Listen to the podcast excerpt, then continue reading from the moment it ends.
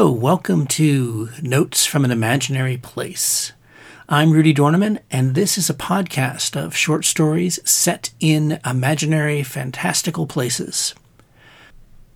This time, I'm taking a break from my sequence of 26 stories set in imaginary places, working through an architectural alphabet uh, in somewhat random order.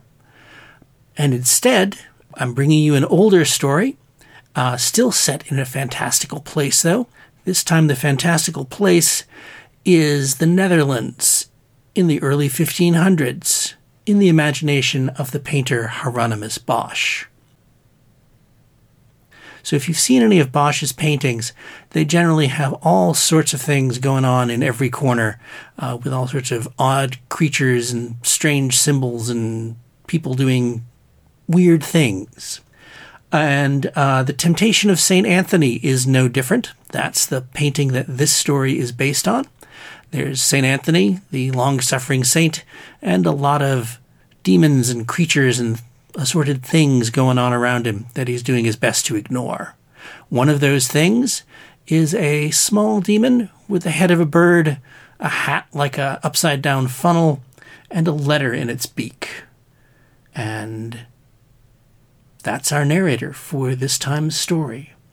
This is Detail from a Painting by Hieronymus Bosch. Here we go.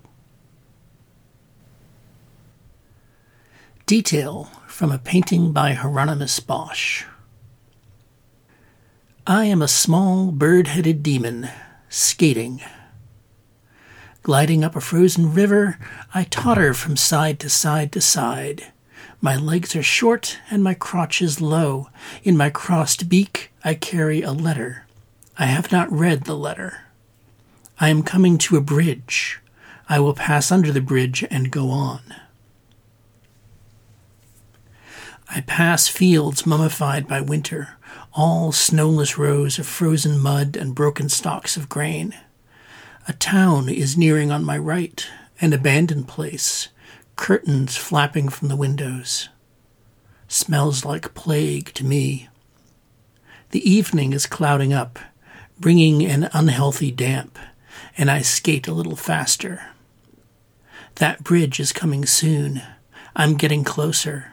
I don't know where the road goes, the one that crosses the bridge, or where it comes from. Cities, perhaps. One of gold, I suppose, the other of silver soaring places, all tall buildings and spiky spires. I won't go there, not to either of them, I don't think, not ever. When I have delivered my letter, I will be food for some larger, fiercer demon who will devour me whole. Perhaps raw, perhaps baked in some kind of pastry shell. It is more than I can guess. But I know the letter will continue its journey, carried in the beak of some new courier. I could stop and rest. Three of my kind are spending the night in an open field near here. I hear their laughter and smell the ribald smoke of their fire. They are playing a game of lots. It's what I would do if I were one of them. Casting divinations for penny bets, each of us with a pile of coins between their feet. My feet move forward and back, forward and back and my weight shifts after them with each sliding step. The runners of my skates are ribs, my own ribs, but my chest hasn't hurt in years and I can hardly even guess where the scars are anymore. As their game unfolds, those demons, the ones I can sense but not see, they're casting the chances of my life. It is a dull game, and I'm sure they'll give it up early. The better to sleep, the better to be on their way first thing in the morning toward or away from one or the other of those cities.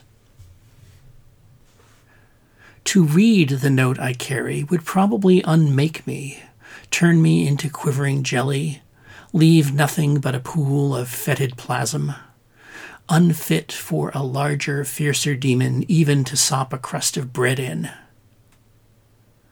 The Silver City, as I see it in my inner eye, would embrace the hectic whirl of banks and markets, as well as the deep, cool shadows and deeper, cooler ponds of long established parks. I do not have a straight beak, or even a beak curved in a single arc. I am not fit for the various joys of sporting about in gardens. I am not equipped for music, or merry discourse, or love. I am only fit for utility, not pleasure. In the end, I am sure I will be more nutritious than tasty. I am traveling in a great circuit, away from hell and back to hell. The fallen one doesn't want to know the information contained in the message I carry, nor does he want to forget it. From the way my fellow demons shun me, I suspect some taint of heaven about the whole thing. I pass fields that have lain untended for so many years that their next crop will be forest. I pass the remains of houses that have outlived their inhabitants, barns that now shelter only bats and mice. In the city of gold, I imagine there are parades and brash music and singing at all hours of the day and night. I dream of the festivals the inhabitants of such a city must celebrate. The costumes, the elaborate masks. Someone strolls through the crowds, wearing a mask, a cross beaked bird's head. He is carrying an envelope, an invitation, receipt, love letter, or freshly revised will and testament. That one detail, exactly what the missive is, I can't imagine. But I know he'll deliver it, and after that he'll take off his false head and join in the dancing. The vanes of ruined windmills stir to fits of wind, make feeble attempts to turn all the way around. Gears and grindstones rattle and groan within. A lucky tumble of the dice, double points to my hooded, spoon billed kinsman, and I'm destined to wind up in a stew, swimming with the parsnips and other root vegetables. What I carry, my master below can neither have near him nor ever entirely let go of. Under certain shades of darkness, it glimmers like a distant star, a scrap of heaven. In rain and heavy dew, the envelope is pulp soggy. The ink seeped and suffused the mass many miles and years ago. I will skate to the hut of the saint. All the legions of my fellow demons will pause in the midst of tempting and tormenting him. They'll shy off for a few minutes while the saint copies the letter's blurred script onto a fresh sheet of parchment. I will wait as quietly and still as I can even if my legs ache, and I expect they will. Then I'll be on my way again. A child throws pebbles at a corner of broken house wall. Every throw another pock in the whitewash. He doesn't see the demons who tussle above him in the middle air. If I didn't know they were there, I wouldn't see them either and their clash of arms I would take for more noise of decay from the mills, or maybe the sound of ice straining and splitting on the river. But the river is as solid and smooth as any dance floor. The sound of my skates, forward and back, is the sound of dice skidding across a flat bit of stone. I hold the letter in my beak. If I go a little cross eyed, I can see it before my face, almost make out the smudged arcs and lines of the letters. But no, here comes that bridge. I will pass under. I will go on.